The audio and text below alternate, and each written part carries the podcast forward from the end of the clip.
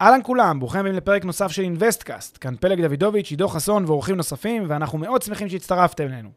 הפרק בחסות רנטפו, פלטפורמת השקעות חכמות בנדל"ן עם האנשים שמאחורי אינוויסטקאסט. רנטפו מאפשרת לכם להשקיע בשקיפות וביעילות בנכסים מניבים, תוך ליווי וניהול מוקפד ומקצועי מקצה לקצה.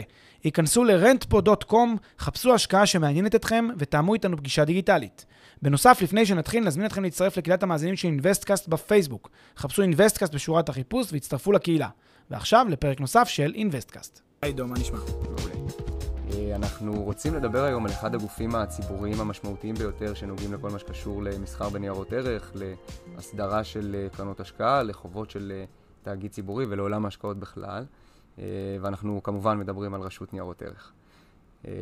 אז בפרק הזה אתה רוצה לטעון שיש חוסר הבנה של הציבור לגבי התפקיד המרכזי של רשות ניירות ערך ככל שאנחנו מדברים על עולם ההשקעות, או שיש איזו הנחה של הציבור לגבי התפקיד של הרשות שהיא לא בהכרח נכונה או לא בהכרח מדויקת.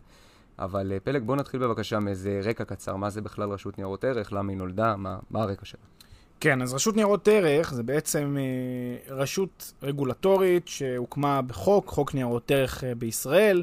יש לה מקבילה ב, למעשה, לדעתי, בכל מדינות העולם, לפחות ה, המדינות המערביות בעולם. בארצות הברית הרשות הזאת נקראת SEC, Securities Exchange Commission, ובישראל זו הרשות לניירות ערך.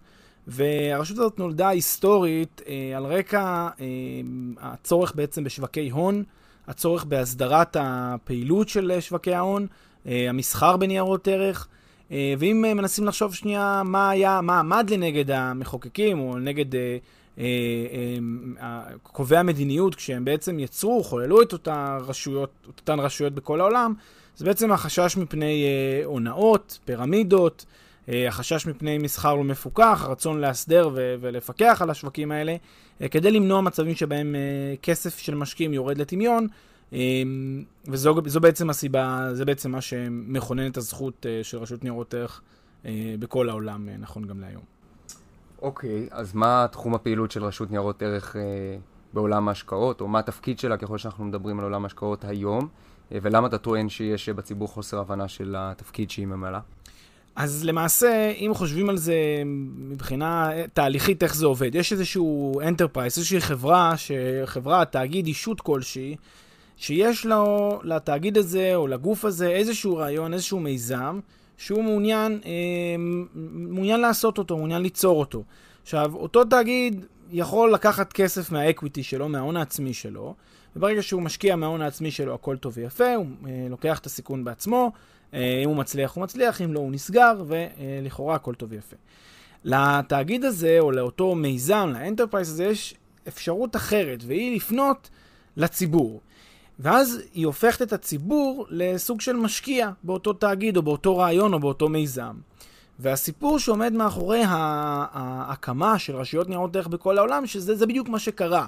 כלומר, אה, גופים ש, או אנשים שהיה להם איזשהו רעיון או מיזם, רתמו אל אותו מיזם אנשים פרטיים מקרב הציבור, אמרו להם בואו תיכנסו, תצטרפו איתנו למיזם ותשתתפו איתנו גם ב upside ובמקרה שזה לא מצליח גם ב downside ואם זה חוב אז אתם תיתנו לנו איזושהי הלוואה ואנחנו נחזיר לכם תמורתה גם את הקרן וגם את הריבית ובעצם התהליך היה תהליך של אה, רתימה של משקיעים פרטיים לאיזשהו מיזם עסקי אה, שיש לו היגיון, אה, כן, יש איזשהו סוג של ווין ווין משני הצדדים, אם הכל הולך כמו שצריך.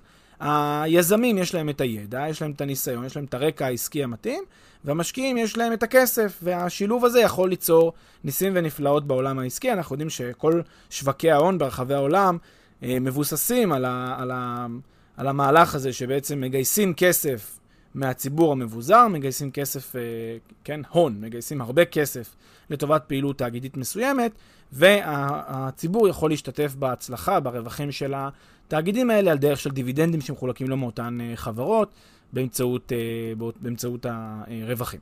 עכשיו, הדבר הזה זה, זה המנוע, שאפשר להגיד, זה אחד המנועים גם של עולם הכלכלה, אבל זה המנוע של רשות ניירות ערך. רק מה? רשות ניירות ערך לא נולדה מתוך רצון אה, לאפשר למשקיעים השקעות טובות. כלומר, המטרה של רשות ניירות ערך היא לא להבטיח למשקיעים שיש להם השקעות טובות.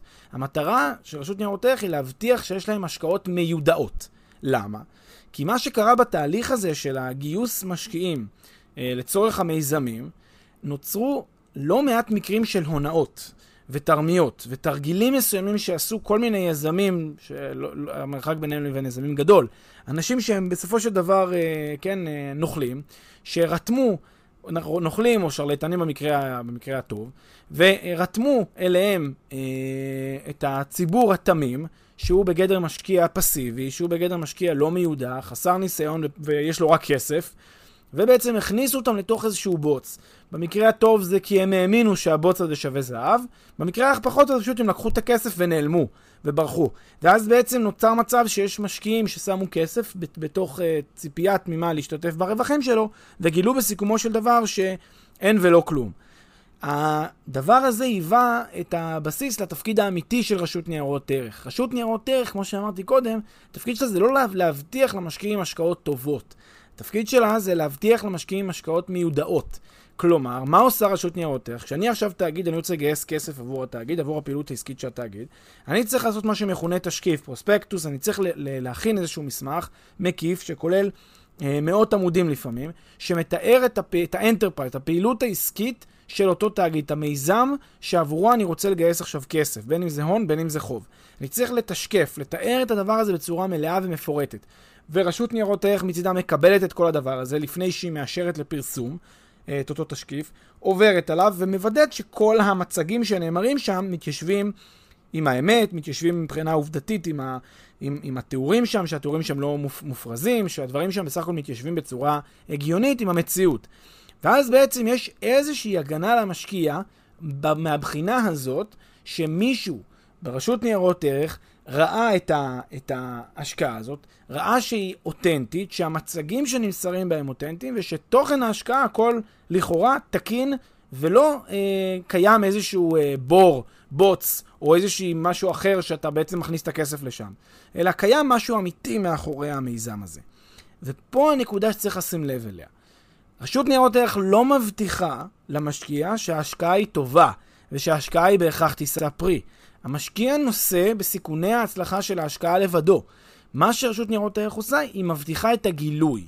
מזה נולדה רשות ניירות ערך. התפקיד שלה זה לגלות, לאפשר את הגילוי של מידע למשקיעים במסגרת אותו תשקיף שהיא מתירה לפרסום. אמ, כך אה, אפשר לקחת דוגמה פשוטה, נניח לי יש מיזם ואני רוצה לעשות אה, פרויקט אה, גורד שחקים בירח.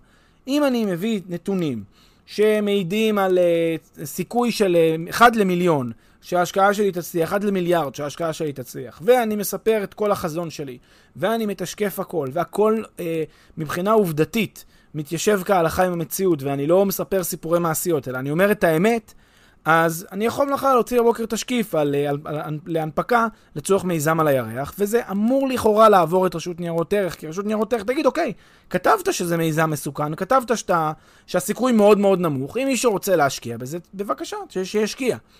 ואז אה, כשהרבה אנשים אה, מניחים שרשות ניירות ערך מגנה על ההצלחה של ההשקעה, ואיפה הייתה רשות ניירות ערך כשהחברה הזאת לא הצליחה, לא, זה לא התפקיד של רשות ניירות ערך. היא לא אמורה להגן עליך מפני כישלון החברה, היא אמורה לתת לך, להבטיח שאתה מקבל את כל המידע כדי לבצע החלטת השקעה מיודעת אה, ככל הניתן.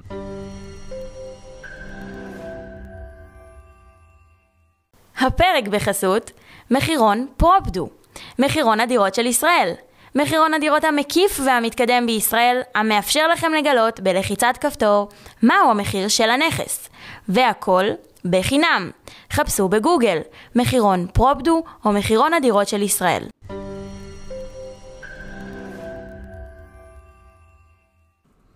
יפה. אז לסיכום, אתה אומר שהתפקיד של אה, הרשות הוא לאמת ולוודא את ההשקעה, שההשקעה לגיטימית ברמה הטכנית עובדתית וליידע את הציבור, אבל לא שההשקעה טובה או לא מסוכנת או כדאית או כל מיני דברים מהסוג הזה. נכון.